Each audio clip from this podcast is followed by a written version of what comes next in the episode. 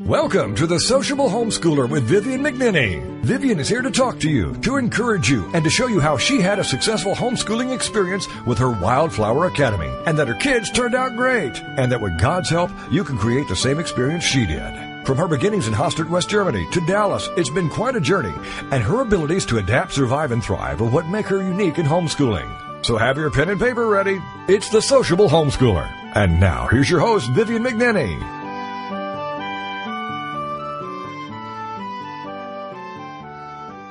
When Jesus was at the table with them, he took some bread, gave thanks, divided it, and gave it to them. And then they were allowed to recognize Jesus. Luke 24, verses 30 and 31.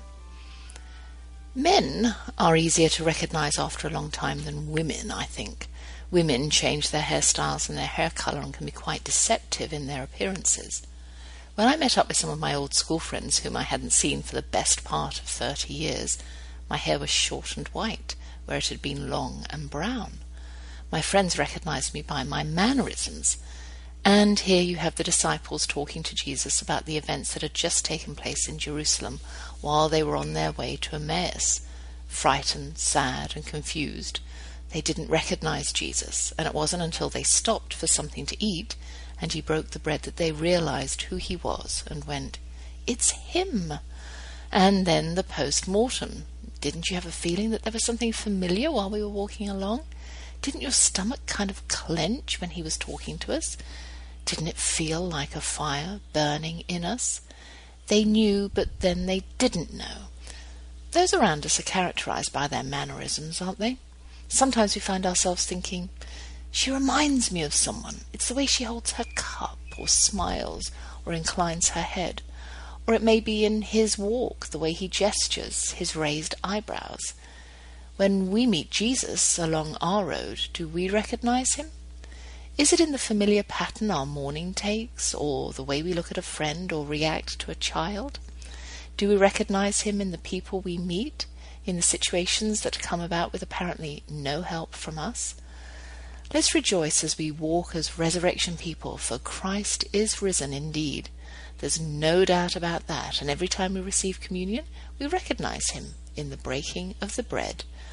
Alleluia! Hello, welcome to The Sociable Homeschooler.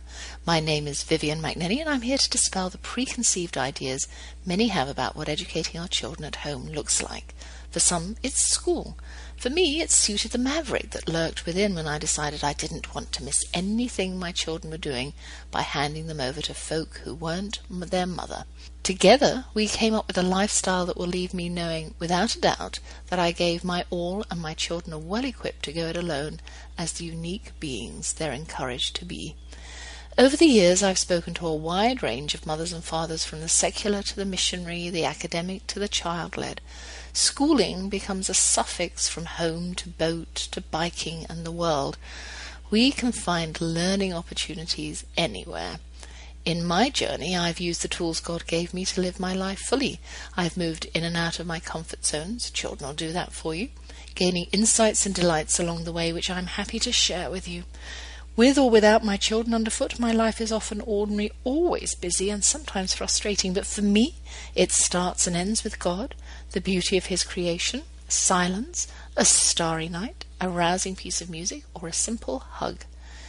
If you pop by, I'll offer you a cup of iced coffee and maybe a leftover Cadbury cream egg to fortify you, and thank you for staying. But I understand if I don't see you, because you're on that side and I'm here broadcasting from Turkey Creek in Florida. Yes, we made it safe and sound.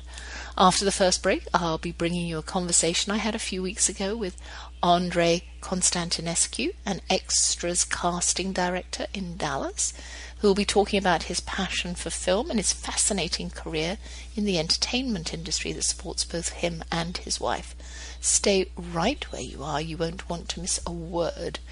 I'm all set, so grab whatever it is you're drinking and let me engage you with the latest and greatest from the household of the McNinneys, where we're enjoying orange groves, cows, an avocado tree, boats, dogs, and a beautiful house. Are you ready? Well, as I said, we arrived safe and sound this past weekend at the little community called Turkey Creek, which we are to call home along with two dogs for the next 3 months. Leaving Texas was easy enough. The main concern we had was that our two girls were set to move into their own living quarters, but we needn't have worried. This whole situation has been blessed, and the girls are all set sensibly renting rooms in houses that already have the utilities and Wi-Fi, and there's no deposit or lease to sign. Dortz has been pursuing a job at the coffee shop for her second form of income and found the best one in walking distance of where she's going to be living, which will save her gas. And she loves the little place where she teaches dance and is just biding her time with her nanny job, which is slated to end at the end of this month. As with most of those kinds of jobs, the way parents interact with their children is quite different from what our children are used to. There seems to be no parental interest in what they're doing, no desire to even try to discipline them. No wonder most parents say their children are fine in the public school system. They have no idea what's going on. Dortz hears all the horror stories, and they are horror stories, from the back seat of her car, and believe me, she won't want her children being educated in the same way. We took all the children out for meals before we left individually because of their work schedules, and visited the restaurant our married son and wife are currently working at. Our filmmaker son was in LA that final week, so we had to see him before he left. In letting our children go, the biggest challenge has been to allow them to make their own decisions, good or bad. So I pray for them. I pray, as Alison Botke, my guest from a few weeks ago, says, that God will use them as He has planned. When we get in the way of God by sticking our oar in and helping Him, we may prevent our children from becoming whom God created them to be. In fact, as I was walking yesterday, I had a very strong image of being in God's way, so much so that I stepped aside off the path to let Him pass and lead me. When thinking of our adult children, let's ponder the Great Commission. Therefore, go and make disciples of all nations, teaching them to obey everything I've commanded you. Matthew 18:19-20. All nations, I think. My children. My Texan and I worked to make them disciples while they were under our roof. And as far as the obeying, when we let them go, well, we pray that they obey. And when I get bogged down with legalism and finger-pointing and sin-grading, I'm in danger of losing sight of who my children are. By really letting them go, I free myself up for God to continue His work. Not with them. Here's the rub. With me. When I'm obsessed with my children and what they're doing, I'm placing a boulder in my pathway, so I cannot get on and continue God's work, waiting for me on the other side of this empty nest. Interesting thought, huh? Another bonus that has been made apparent to me on our arrival at our house-sitting assignment is that the small community we're now part of is a boating one. We're asked, "What is your connection with boats?" And we have to say, "We don't have a connection," unless you count the couple of years I spent powerboat racing off the coast of Guernsey before I knew any better, or the odd canoe we've turned over. Everyone here has a link to water, and have either travelled the world or worked commercially as captains, administrators, or renovators. I'm looking forward to getting to know them better, those few who are summering here at least. And there's a boat moored to the dock belonging to the house where we are now living, which has been sold, and the man who bought it is working on it, getting it weatherproofed for the long trip to Indiana where he's from. He can get it to within 100 miles of where he lives through the inland waterways. He has his work cut out for him, I'm telling you. It's a wooden boat and over 80 years old. There are yachts and cruises all along the canal that I can see every morning when I wake up, and when I look upon my tranquil view, I take it in my stride as if I've always lived somewhere so idyllically beautiful. And what about the people whose house this is? It was as if we had known them for years. They're English, of course. Been here for 20 years, but that doesn't take the Englishness away. I discovered that things my gentleman used to make fun of me for were par for the course. For example, we had a lunch of cheese and crackers, and my Texan got up from the table to get himself a paper towel, and I commented, "It's an English table. No napkins. It's not just me who doesn't use a serviette." it was wonderful to be able to talk to them without having to think, what's the American term for jumpers and slides? Those words are fully understood by my new friends. Can you believe we all have boarding school experiences? We couldn't have chosen a better match if we'd hand-picked them ourselves, and we found them online, something we always caution our children against. I actually had no worries on my way here, a total calmness as though this was exactly the right thing to do, and I asked them if they felt comfortable leaving their home and dogs to us for 3 months, and they said, absolutely. And it's time for me to go on my first break. You're listening to The Sociable Homeschooler on TogiNet Radio, and I'm Vivian McNinney. And before you go and replenish your drink, let me introduce you to my guest this week, Andre Constantinescu. Andre works as the Extras casting director for the TNT show Dallas, where he brushes shoulders with my children and my blue-eyed cowboy and me every once in a while. We're going to be talking about his career as part of a short series of shows where I'm going to be bringing you ideas that may spark an interest in your children or even in yourselves. Andre's always loved film and television. His mum says he loved TV even when he was very little, and that around 2 or 3 years of age he was quoting lines for shows and recognizing actors. He graduated from Louisiana Tech University with an MA in theatre, and in the spring of 2011 was hired to cast the extras for the Dallas pilot on TNT, and his company, Legacy Casting, was officially born. Stay tuned and hear him speak about his career when I managed to snag him during his lunch break while he was at work at the stages in downtown Dallas. His office is a little noisy, and you'll be able to hear activity going on in the background. It'll give you a real sense of life in the entertainment industry. And I'll be back in just a moment with my guest, Andre Constantinescu.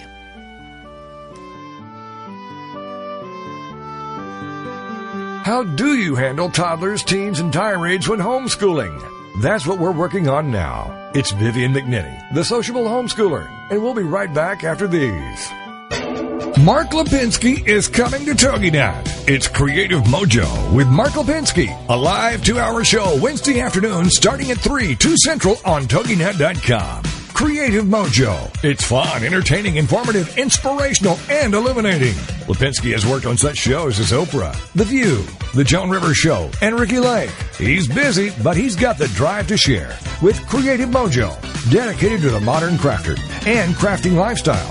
Dive into the info and enjoy everything from celebs to entertainment news to recipes, quilting and needlework, knitting, painting, woodworking, Christmas crafts, and so much more. This show boldly encourages you to discover and harness your own creative spirit by living creatively every day. For more on Mark and the show, check out marklipinski.com. Don't miss the fun. It's Creative Mojo with Mark Lipinski, Wednesday afternoon starting at 3, 2 Central on toginet.com. Welcome back to The Sociable Homeschooler with Vivian McNinney, the show for any homeschooler at any point in their homeschooling career. Join us as we plow through the problems, tackle the challenges, and celebrate the successes. It's The Sociable Homeschooler on TogiNet. And now back to your host, Vivian McNinney.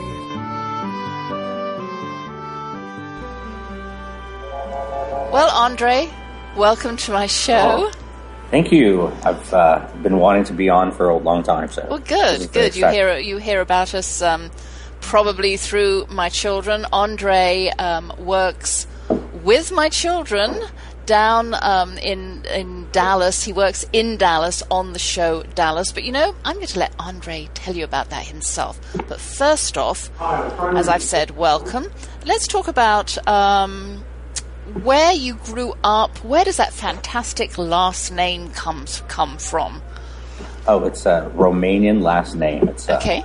I was born in Romania, and my parents brought me over to the States when I was 4 years old, so that's pretty exciting. Okay. And have you always known what you wanted to do ever since you were a young boy? I have always loved film and television, so yes, since I was a young boy, I wanted to be an actor or somehow involved in TV, and so this has worked out perfectly. And were your parents supportive of that? Well, my dad's a doctor, and so he, I think for a long time, wanted me to follow his footsteps into medicine. Mm-hmm. But early on, it became really clear that that's not my strong suit. So, all right. So yes, for the most part, they've been very supportive, especially since And do you have lots of siblings? Did you have the typical upbringing? You know, went to school, had lots of family around. I have one sister. Mm-hmm. She is 2 years younger than me, and we've been very close. And yes, lots of family. We have a lot of close-knit aunts, uncles, grandfather, grandmother on both sides. So yes, we've been close-knit all my life.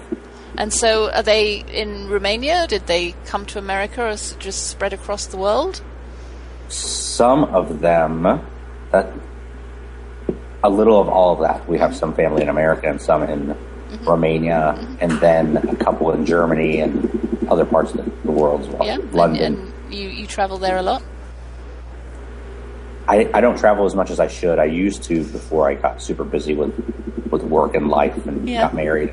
Yeah. But yeah, I have traveled to see all my family in all the various parts of the world they live in. So. Well, let's talk a little bit about your childhood dream of being in what, film? Is that what you wanted to do first? Yes, off? Ma'am. Mm-hmm. Film. Okay, so how did that show itself when you were younger and while you were at school? That's a great question. I took an interest to community theater really early, so we would see plays and I would just be astounded by it, or watch TV and think, I want to be on that. I was always entertaining people in the house and things like that. So that's kind of how it manifested itself at an early age. And then when I got into high school and middle school, I started performing in theater productions at the school. So did you... Well, you said your parents came here from Romania. Where actually did you grow up? They came to Pennsylvania. And so for a year I lived in Philadelphia, and then we came here to Garland, Texas, actually, after that. Okay. And then when I was 12 or 13, we moved to Louisiana. So. Okay, because our family grew up in Garland, and we did the community theater in Garland. How interesting. You know. So we actually, the children performed. I mean, there was no keeping them off the stage. So as soon as they could audition, they were auditioning. That's wonderful. Yeah, that's So similar to me. Did you do that as a child? Did you actually perform in a community theater as a child or not? I think some church productions, not so much community theater. All right, but definitely some. Church plays and things like that. Yeah. And then did you go to college, Andre? Yes, ma'am. Yeah. Mm-hmm. And you said that you started performing there. Is that right? I performed in high school and decided to major in history in college. Okay. So I would go to the theater, but I had not auditioned until my senior year, and then I auditioned for a play, and I did some community theater that year, and kind of decided I'm going to just really enjoy my senior year and take an acting class and do some things I hadn't previously done in college. Okay. And I really enjoyed it so much that I wanted to pursue getting a master's in theater, which is what I eventually did. You did do that. Okay. So your love of film and wanting to be an actor and be in film, you didn't actually start to practice that desire until you were older, until you'd almost finished with college. Well, you're now taking your master's in theatre, and so what were you doing? I mean, what kinds of jobs did you have to support you at college? What did you do when if you weren't acting, apart from probably watching lots and lots of films? As far as jobs go, they weren't in the theater department or anything like that. Okay. I was an RA, a residential assistant there in college. And so I helped take care of the students when I could. And that's kind of what I did to make some extra money and to get free housing, which was great. Okay. And then I did some other random jobs on campus. I worked in the foreign language lab as a student worker, and then eventually when I did start my master's in theater, I worked in the box office, the theater box office. Okay. So that was pretty fun. Okay. And when did you start earning a living doing what you dreamed? Good question. I started as a radio DJ. Okay. After I graduated college. And so that was kind of, I felt like I was a little bit on my path. But during that radio job, which was a part-time job, the film industry had started coming to Louisiana after Hurricane Katrina. So they had been filming in South Louisiana and New Orleans, and then the hurricane hit, and they started doing casting calls at our college. Mm-hmm. And so I went to put my name in for a background actor, for an extra. Uh-huh. And they called me about a month later, and I was so excited.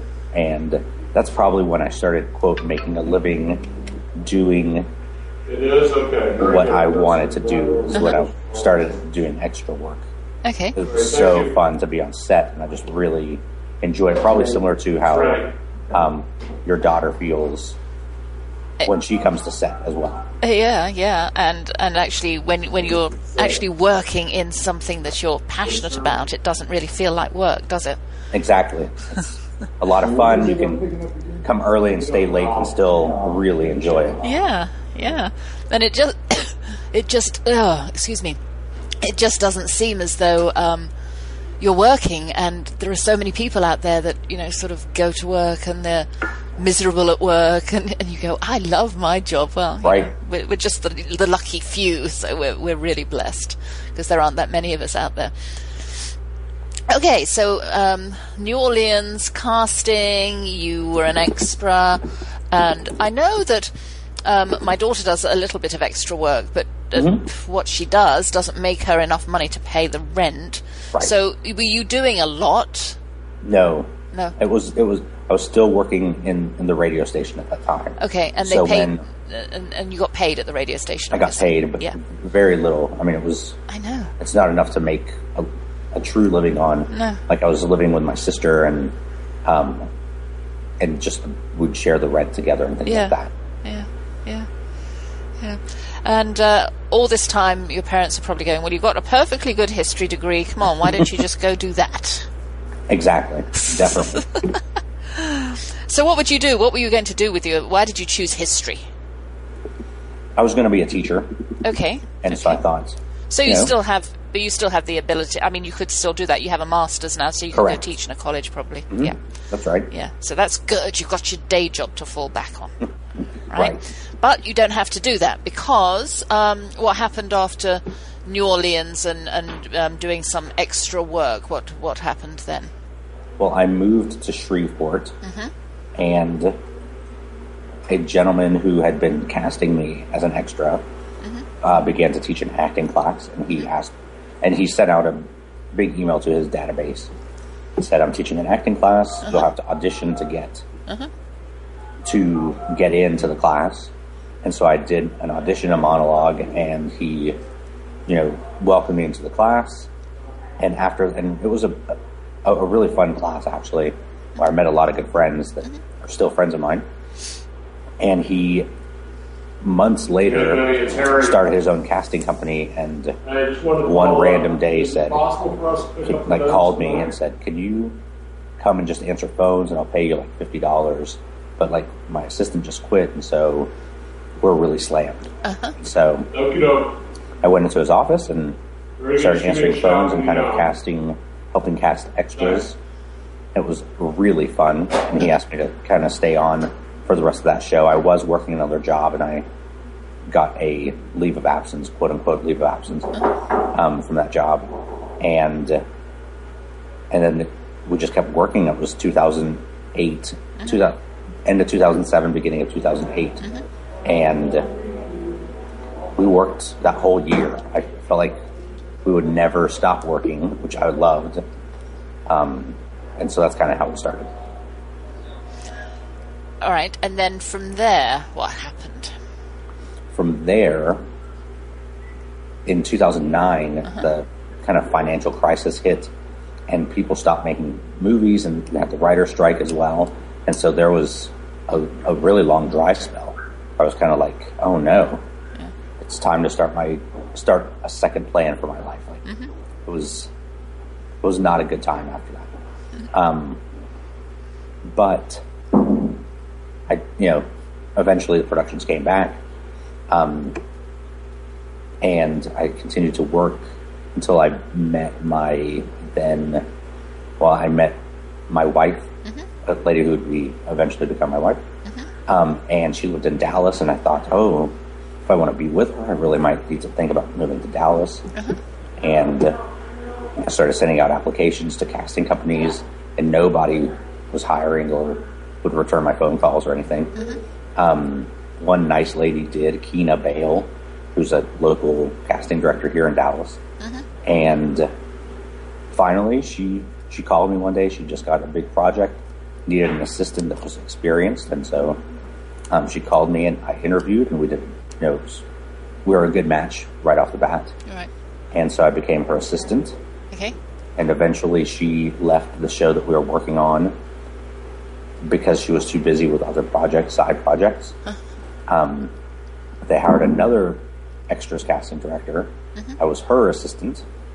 Our show, Lone Star, got canceled, and so I went with the other casting director to her show, Chase, because mm-hmm. at that time there were 3 TV shows in Dallas going on that all didn't make it for one reason or another.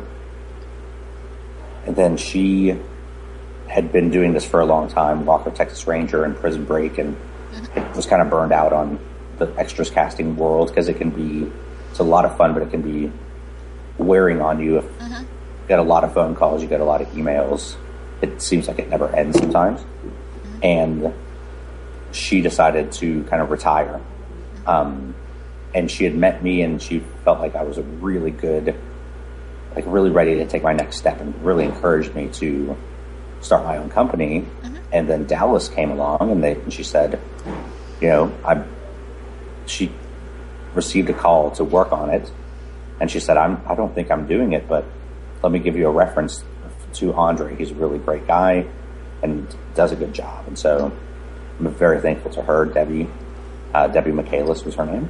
Uh-huh. She kind of paved the way for me to begin my own casting company. So that was kind of how it all started. Right. Wow. So you actually went off completely the deep end and went into business for yourself. Yes, yeah. That's right. Yeah. Now, was there much of a, for my listeners who are, sort of homeschool parents and they're listening mm-hmm. to their children's ideas and that, and we all go, oh my goodness, mm-hmm. I hope that works out, as if we're responsible right. as the parents. But, here you mm-hmm. are, and you decided that, well, I'll start my own business. Was there a lot of monetary outlay to do that? Or did you just need a computer? For what I do, there's not, excuse me, I'm chewing on a cough drop and I'm about to swallow it. So if you heard any crunchy crunch, that's what that was. There's not a lot of, there's a bit of expense mm-hmm. as an overhead mm-hmm. because everybody needs a website, and yeah.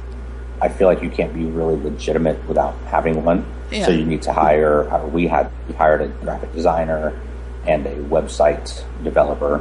Mm-hmm. And that was primarily what, and then you do need a good laptop or a good computer, mm-hmm. And a good Wi-Fi connection. So you do need to pay for mm-hmm. your bills every month. Mm-hmm.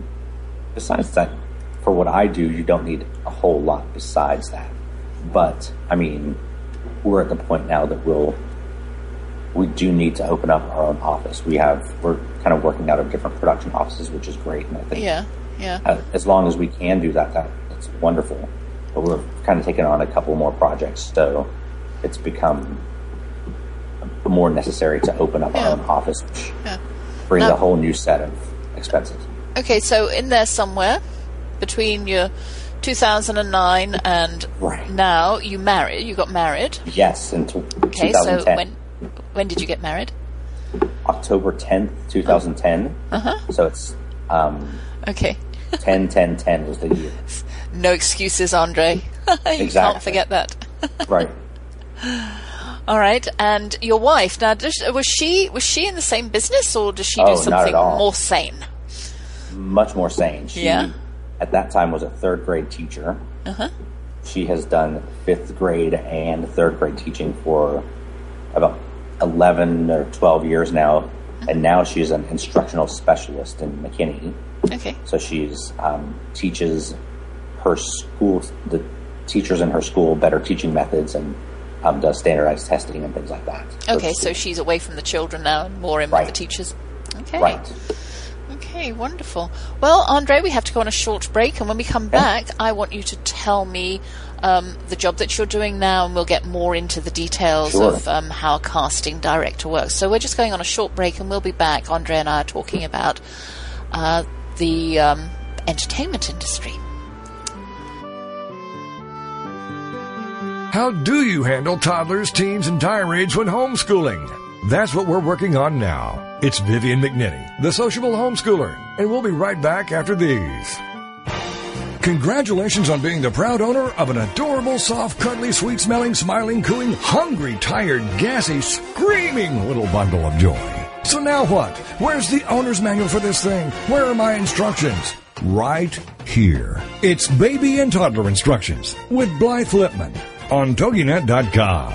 Infant care specialist Blythe Lipman has worked with babies for over 20 years and works extensively with new parents, providing workshops, in-home visits, tips, and daily phone calls to ease those frazzled nerves. With Baby and Toddler Instructions, you can get the advice you need on how to survive and enjoy your baby's first year.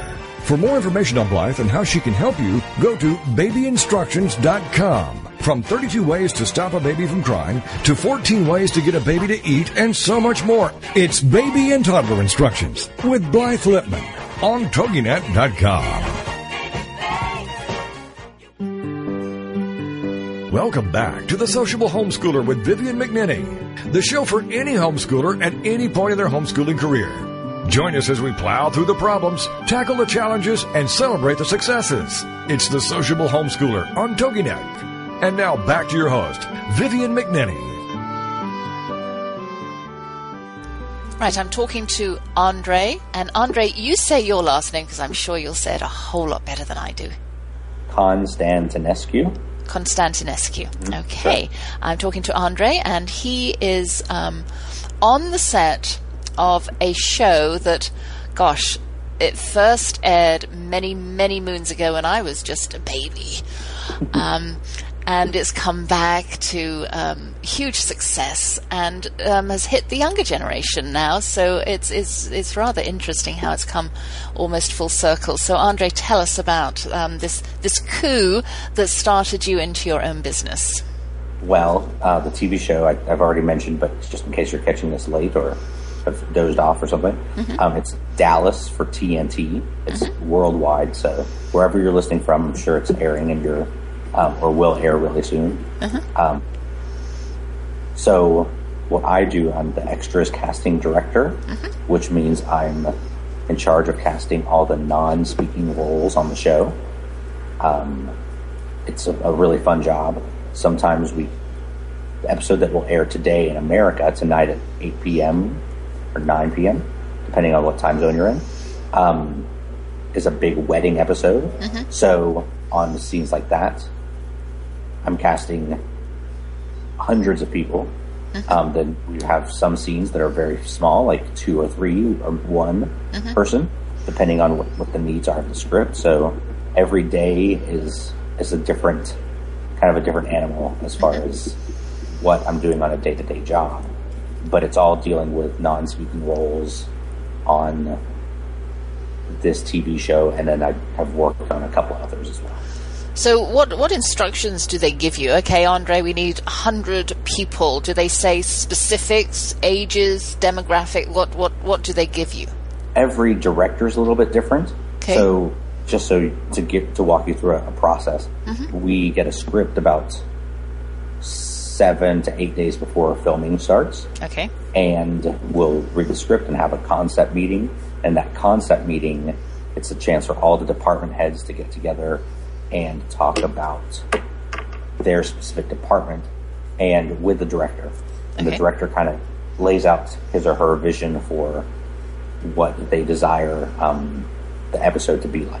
Okay. So that being said, sometimes he'll, in that meeting, you'll get some nuggets of, oh, so the wedding guest should be high-end 20s to 50s based on what he said. Mm-hmm. And sometimes he'll say, oh, we should have some of the 60 to 80-year-olds that worked at the last time we did a wedding scene or something like that. Mm-hmm, mm-hmm. And then I'll know what we're looking for based on those meetings. And okay. We'll also do individual department meetings with the director. And so then you can talk about much more specific things. Sometimes in those general meetings, you don't have time to ask mm-hmm. really specific questions because everybody's there and you don't want to monopolize the director's time by asking your exact things. Yeah. Yeah.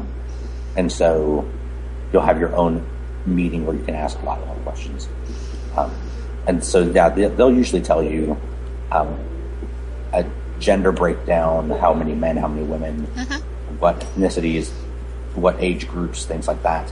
And sometimes you just kind of know from having done it so much that you shouldn't have all women in a scene. You shouldn't have all men in a scene.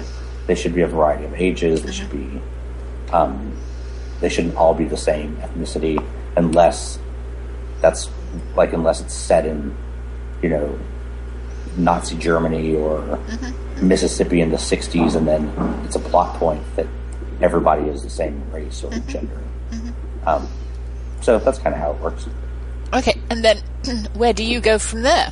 You don't run auditions for these extras? Usually not. I mean, depending on, we're doing a scene today that will air, or a scene in a couple of days that will air in the summer, mm-hmm. and there's a little boy that is a very featured extra mm-hmm. that I did have to bring him into audition. I put him on tape, okay, doing some things, and sent my videos off to Los Angeles, and I'm waiting to hear back on what they think and who they want to cast for that. Usually I don't need to do that, but there are times when you would put somebody on tape. Mm-hmm. In general, you're casting based on the look.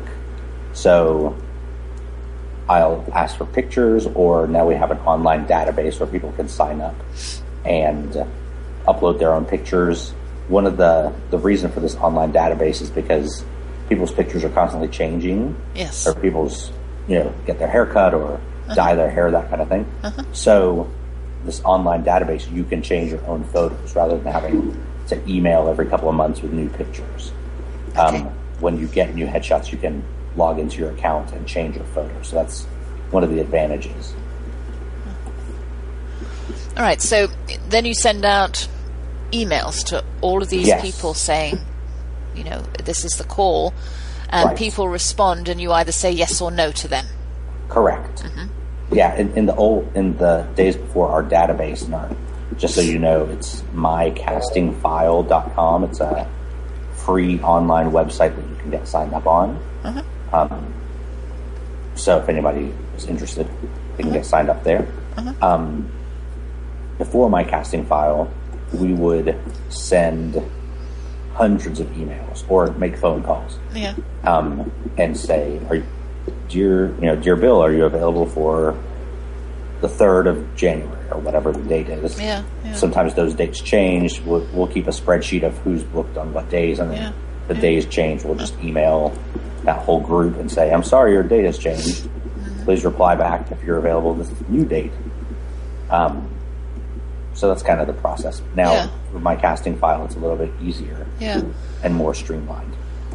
And so you've got your large group of people, and you personally aren't answering all of those emails. You have a staff at this point. At what point did you have to start bringing people in to help you? Well, when I started Dallas, I brought in Robin. Mm-hmm. She had been an extra on the other shows that I had worked on, mm-hmm. on Lone Star and Chase, and she, a little bit towards the end of those shows, when you need like an extra hand on set, I called her in, and she did a good job, and so that's how I found her. Yeah. Yeah. And so that's when I was like, oh, I guess I'll have to start hiring somebody. Yeah. And for her, or for Dallas, is not, even though there are lots of extras, mm-hmm. it's not such a big show that you need a ton of staff every day on that yeah. show. Yeah. So I have been able to do a lot of it on my own, and then I have a budget to bring in Robin or another assistant in as needed. And my wife does work with me as well. We did the movie Olympus Has Fallen that filmed in Shreveport, Louisiana 2 years ago. And so over the summertime, she's my assistant. She does a great job. She's awesome. Yeah. And she's learning about the film industry. Yeah. We did a couple movies last summer as well that she assisted me on. So, yeah, we're still thriving in Louisiana and Texas. So we're blessed for that reason. All right. So in your time that you have spent doing this and working towards your own, did you dream that you would have your own company, or did you just want to be a casting director? It's a great question. I never really dreamed that I would go this route. Yeah. But I'm thankful for it, and I enjoyed so much working as a background actor when I was a background actor that I love to give new people that same experience. Yeah. Yeah.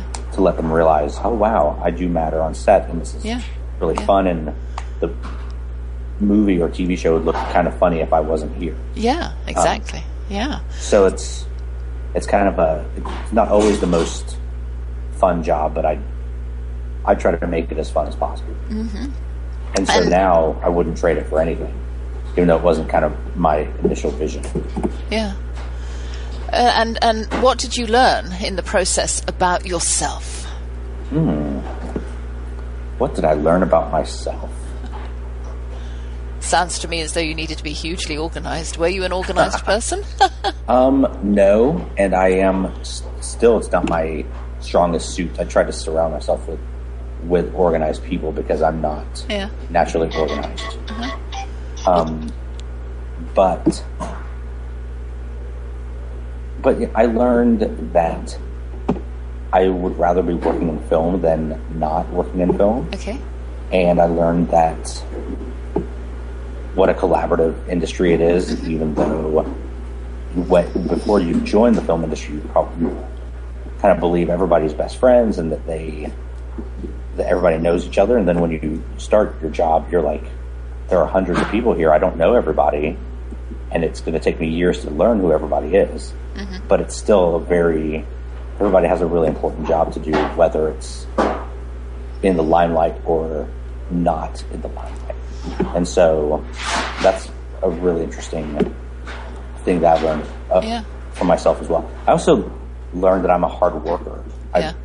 In high school and middle school, college, I didn't quote unquote apply myself the way I should have. But coming to work every day and keeping the long hours we keep, and I've learned that I am a hard worker. It just takes something special to motivate me, I guess. Okay, so what advice would you give to a young person who said that this is what they wanted to do?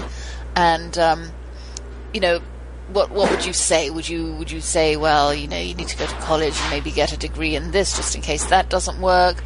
Or would you say just go for it, but you need to make sure that you do? And what would that be?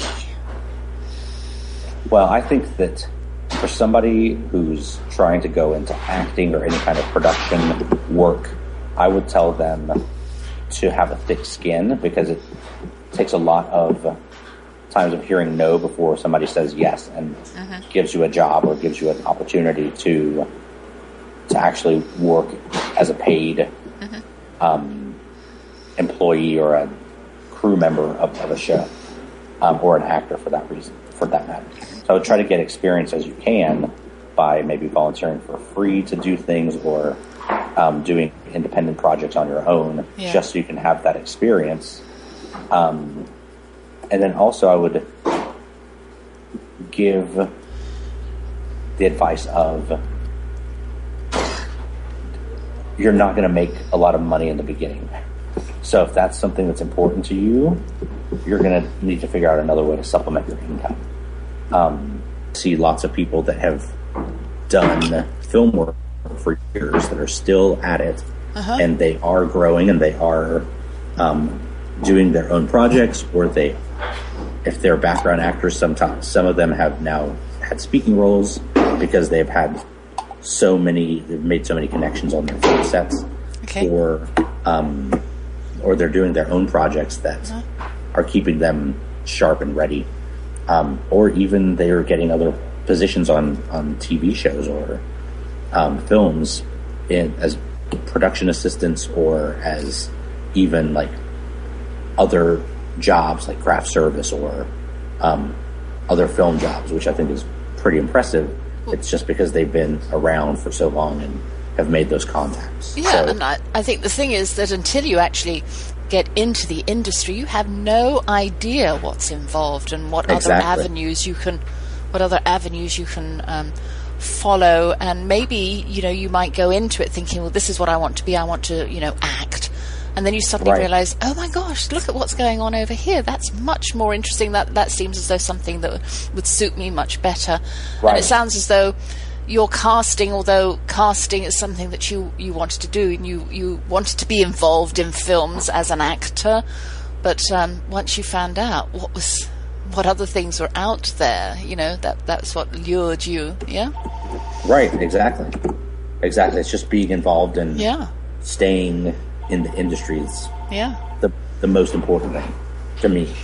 Now, Andre, what do you see in your future? Where are you going? I know Dallas is getting ready to wrap up here. When are they doing? First week in April, I think? Yeah, yes? First week of April, that's right. Yeah, and if they get renewed for another season, I suppose that'll be you. So what do you do during those down times? And obviously you can't, I mean, Dallas isn't going to be here for years and years and years. So what do you see in your future? Well, it's a good question. It's a lot of trusting the Lord and just trying to take a day at a time. Yeah. At any moment, your phone can ring and a big production could be coming your way. So I don't ever want to take it for granted that I am currently working, but any moment, I know from my previous experiences of what it's like to be on a show, and then the next 2 days later they said, okay, we are pulling the plug, so you have 2 days to wrap up, and then you're no longer employed. Yeah. So that can happen to anybody. Yeah.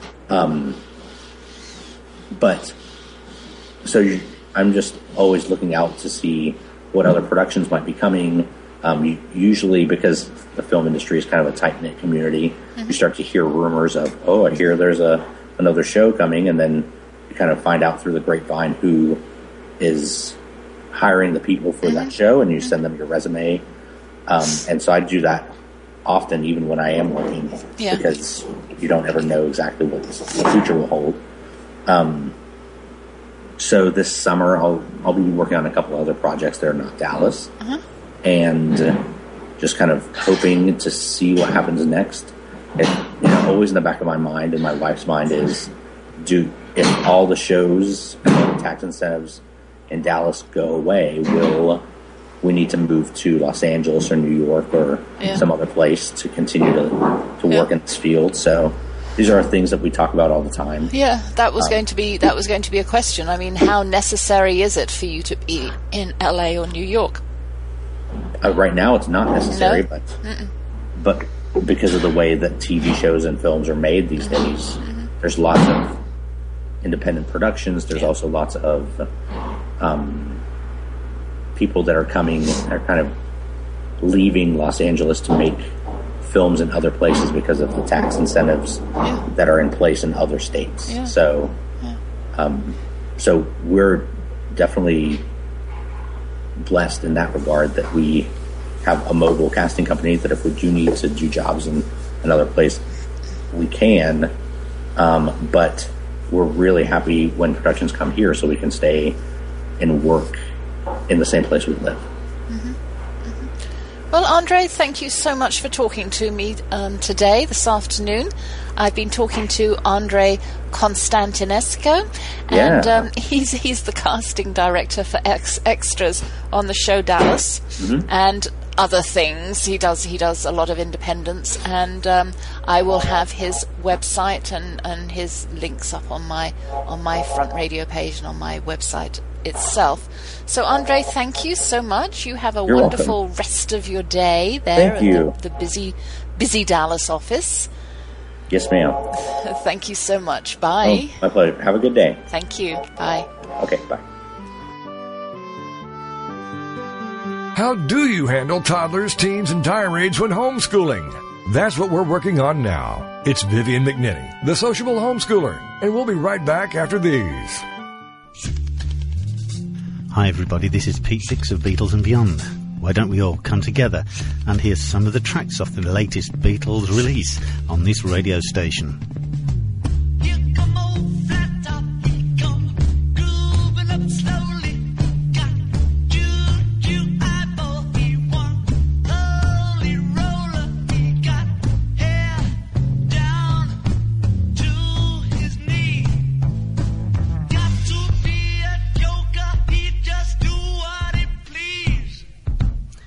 Yes, why don't you look up the schedules on this radio station and join me and Beatles listeners everywhere to hear the latest releases from the Beatles on Beatles and Beyond with Pete Dix.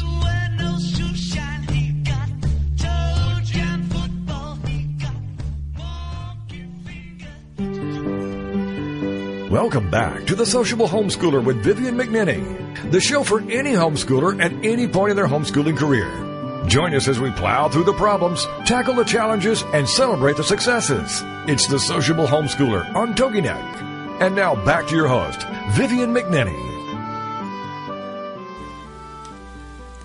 I was talking to Andre Constantinescu, and I hope you enjoyed our conversation recorded about 6 weeks ago. Andre has always loved film and television. One of his earliest memories is entertaining his extended family with stories and jokes and wondering what else he could do or say to make them laugh. For as long as he can remember, he's known he wanted to be an actor or work in the film industry, and hard work and perseverance finally paid off for him. He worked for Glorioso Casting, assisting and coordinating the extras for several projects. He also cast the principal roles for some non-union short films and worked as an actor, including a role in Beyond a Reasonable Doubt. And in the fall of 2009, he moved to New Orleans to cast with Coulon Casting. His experience there gave him another view of extras casting and paved the way for his future move to Dallas, Texas. And in the spring of 2011, Andre was hired to cast the extras for the Dallas pilot on TNT, and Legacy Casting was officially born. Pop on over to his site, linked on my front page at TogiNet and on my website, The Sociable Homeschooler, to find out more. I loved the way Andre encouraged everyone to help keep moving towards his or her dream. Don't take no for an answer. Persevere and develop a thick skin. Good lessons for every walk of life. And as homeschoolers, we know that once our children are fully invested in what they want to do, there is no stopping them. Our journey to Florida last week was uneventful, which is the way we like journeys.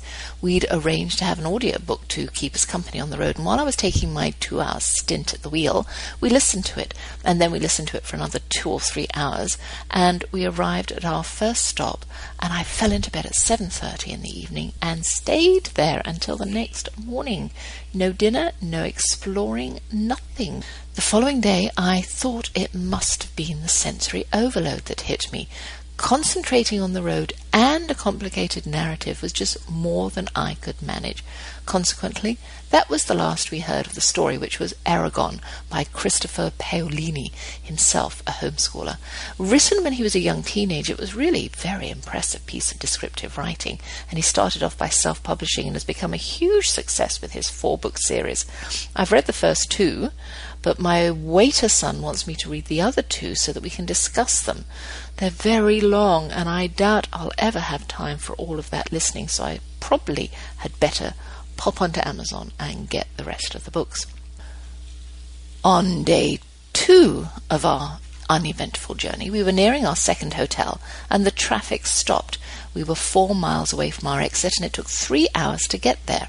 I was driving, and my gentleman was doing what gentlemen do best, being polite and wondering why I didn't pull over into the lane that was going faster than us and cut him further down the line close to the exit. And I wouldn't, because I know how irritated I am by people who do that. Aren't you? It was an exercise in patience. We did go through a scenic route to our hotel once we had exited, and we discovered that Ocala is a large thoroughbred stud area. The horse farms are beautiful with their Spanish moss draping from magnificent large live oaks. I was smitten with the countryside, and we had to go back the following morning to take photographs. Well, I have to say something about the dogs that have been left in our care. It's the dogs that we're really here for. Blake is a large shepherd mix, 6 years old, and an old softie. And Skye, a very pretty, perky Westie, who loves rolling in horrible, smelly things and getting grass stains on her lovely white coat. We've already washed her in the utility room twice. She's 3 and not at all ladylike. She has a charming little quirk. We have to take her and Blake to the end of the cul-de-sac periodically during the day to spend a penny, and she hates those little walks, so she just lies down in the middle of the road in the full sun and pretends just to go to sleep. It's so funny.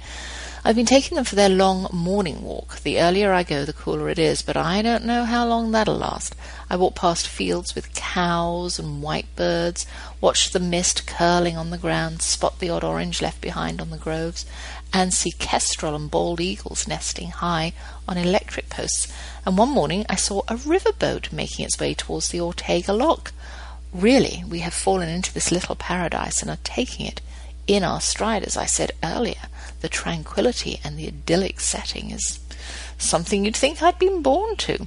The early morning view from our screened-in porch of trees overhanging the canal, with boats docked alongside houses on stilts, and I have an avocado tree outside my office window, and all the windows are open. I get a lovely through breeze. We haven't used the air conditioning yet, but I'm sure we will. And of course, I can't draw to a close without commenting on the house, which is small and airy with screened-in porches that easily add another third to the square footage. We leave the windows and sliding glass doors open, and a lovely breeze, as I said, curses through the house. We don't have to lock up when we leave.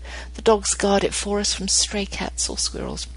And apparently I may see alligators sunning themselves along the banks of the main canal. I've walked there several times in the hopes of catching one or two basking. So far, no sightings. They must be shy.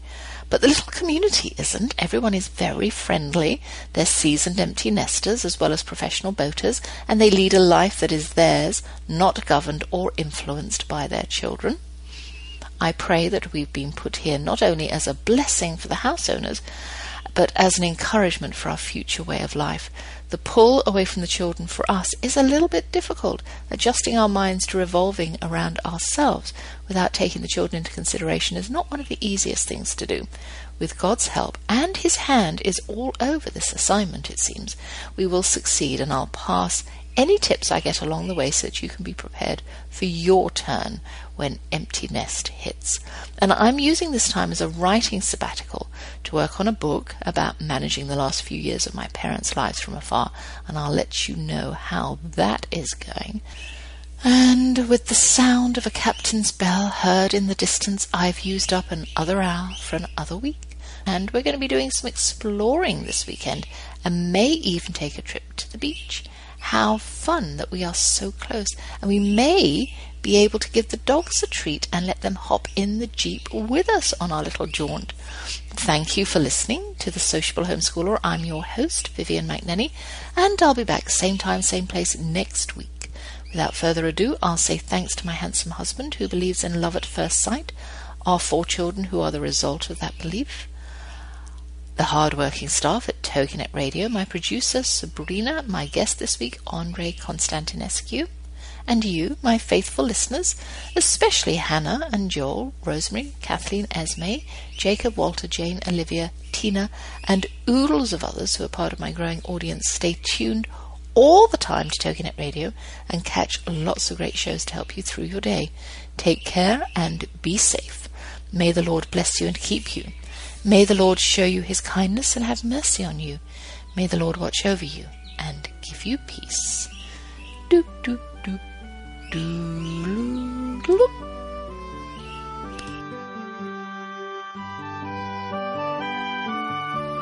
Thank you for joining us for The Sociable Homeschooler with Vivian McNinney on TogiNet. The Sociable Homeschooler is Vivian's attempt to help dispel the stereotypical homeschool family. She and her husband have four grown children, ages 24 to 18, who were willing guinea pigs for her foray into homeschooling, the Wildflower Academy, which flourished for 15 years. Vivian is here to be an encourager to all of you who are thinking of homeschooling. Plus, you'll have some great ideas on homework, vacations, keeping science projects in the house, and being popular versus popularity. So, we'll see you here next Friday for another engaging hour with a sociable homeschooler, Vivian McNinney. Friday afternoons at 5, 4 Central on TogiNet.com.